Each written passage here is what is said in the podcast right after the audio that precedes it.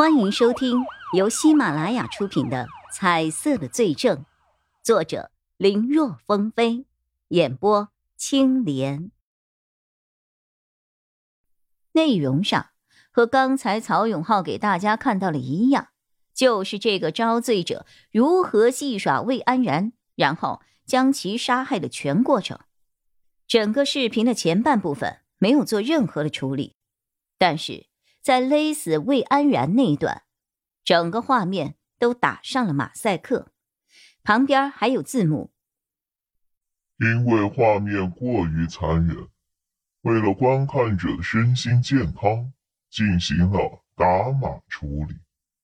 只是那个码打的不是很厚，还是能够比较清晰的看出大致发生了什么。视频的结尾又有一串文字。好好做人，好好做事。钱固然重要，但生命更加重要。天神与你同在，自由与你同在。天堂会收留你们堕落的灵魂。招罪者在行动，给每一个负罪者。以灵魂的救赎。这个视频你从哪里弄来的？一股不安在曹永浩的心中浮现。是有人把它上传到网上，现在不少网站都可以看得到。女警员也很着急，她太清楚这样会发生什么问题了。招罪者以前的视频虽然也有一些流传，但大多数只限于图片和文字。像这种堂而皇之的把视频全部公布出来，而且还遍布了各种大小网站，这还是第一次。能查到是谁上传的吗？面对曹永浩的问题，女警员摇了摇头。一开始接了群众的举报，我们就立刻展开了调查，到现在找到了不少上传视频的 IP 地址，但是那些 IP 都不是源头啊。他们也只是在其他地方弄下来后，然后发布到了自己的视频账号上。现在唯一有可能的源头视频，是一个外网发布的。我们已经联系了相关部门，正在交涉对这个视频进行封禁处理。但是这里面牵扯的问题实在太多了，所以还需要一些时间呢。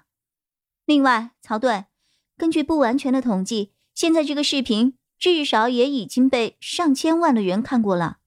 上千万！曹永浩一听这个数字，脸色变得十分难看。可还没等他说什么，手机响了，一看来电，那表情是难看加难看。喂，局长，是，我知道，我刚……曹永浩一面接电话，一面朝会议室外走了出去。大概十分钟后，一脸铁青的曹永浩。重新回到了会议室中，没有多说什么，开始分派起了各自需要做的事情。有去调查麻醉品来源的，又有去调查魏安源周边情况的，还有人负责将招罪者之前几宗案宗全部调出来，找寻每个案子之间是否存在什么遗漏或者是共通的地方。没多久，负责调查魏安然的叶一辉等人。有了一个发现，这个魏安然虽然表面上打造的人设是宛若不食人间鲜活的仙人，但就像他年轻时候做出的那些荒唐事一样，十多年过去了，这个人的本性依旧没有改变。他私下里作风十分奢靡和不检点，天天出入高档餐厅，遇到不合口味的东西就全部倒掉扔掉，非常之浪费。而且多次被拍到在禁止吸烟的公共场合吸烟，有一次甚至他就站在了禁止吸烟区域的牌子下抽了一根烟，还用烟头在牌子上烫了一个洞。平日里，他还与众多女性有着纠缠不清的大量的桃色新闻，可谓是层出不穷的新闻制造机器啊。不过，这些任何负面的新闻，全部都由其优良的公关队伍给一一化解了。甚至有不少本来应该是身败名裂的事情，在被公关之后，反倒因祸得福，让他的事业更上了一个台阶。唯一的一次强而有力的惩罚，还是他在年轻的时候。那个时候他刚出道，正是风头最劲的时候，却被人爆出玩弄了一位女粉丝的感情，导致女粉丝和其丈夫感情破裂，最后女粉丝跳楼自杀，连带死的还有其肚子里两个月大的孩子。有的媒体。还使用了“肚子里的孩子到底是谁的”如此的标题来进行报道。这件事在当时是引起了不小的轰动的。当时魏安然的团队想大事化小，小事化了，但最终却因为一名记者掌握到了确凿的证据而失败。